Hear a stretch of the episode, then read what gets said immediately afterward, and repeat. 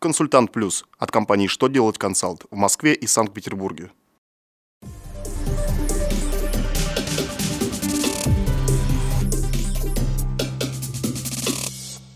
Добрый день! Для вас работает служба информации телеканала «Что делать ТВ» в студии Ольга Тихонова.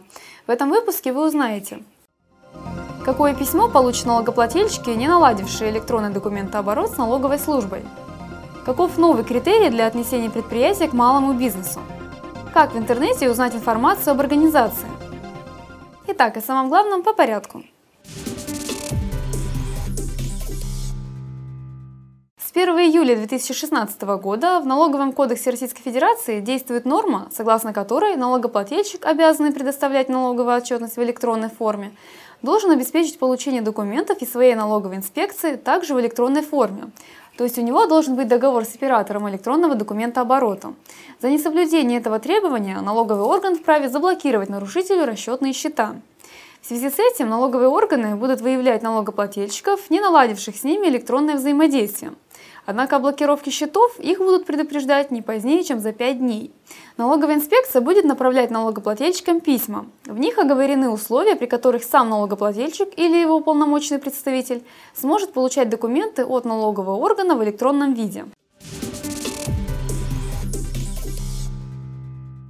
Согласно апрельскому постановлению правительства, предельное значение дохода для отнесения предприятия к субъекту малого бизнеса теперь будет определяться не по величине выручки, а по величине суммарного дохода хозяйствующего субъекта по всем видам деятельности и налоговым режимам за календарный год.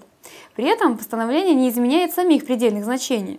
Так, для микропредприятия оно остается на уровне 120 миллионов рублей, для малых предприятий – 800 миллионов рублей, для средних предприятий – 2 миллиарда рублей.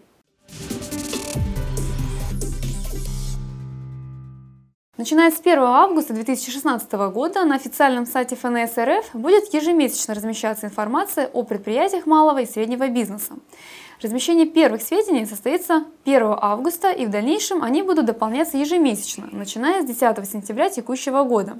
Напомним, что в едином реестре указываются основные сведения об организациях – название, контактные данные, список филиалов, доход и другие – Кроме того, с 1 августа 2016 года предприятия малого и среднего бизнеса при обращении за оказанием поддержки не должны будут предоставлять список документов, подтверждающих их соответствие условиям, установленным статьей 4 Федерального закона о развитии малого и среднего предпринимательства в Российской Федерации. На этом у меня вся информация. Благодарю вас за внимание и до новых встреч!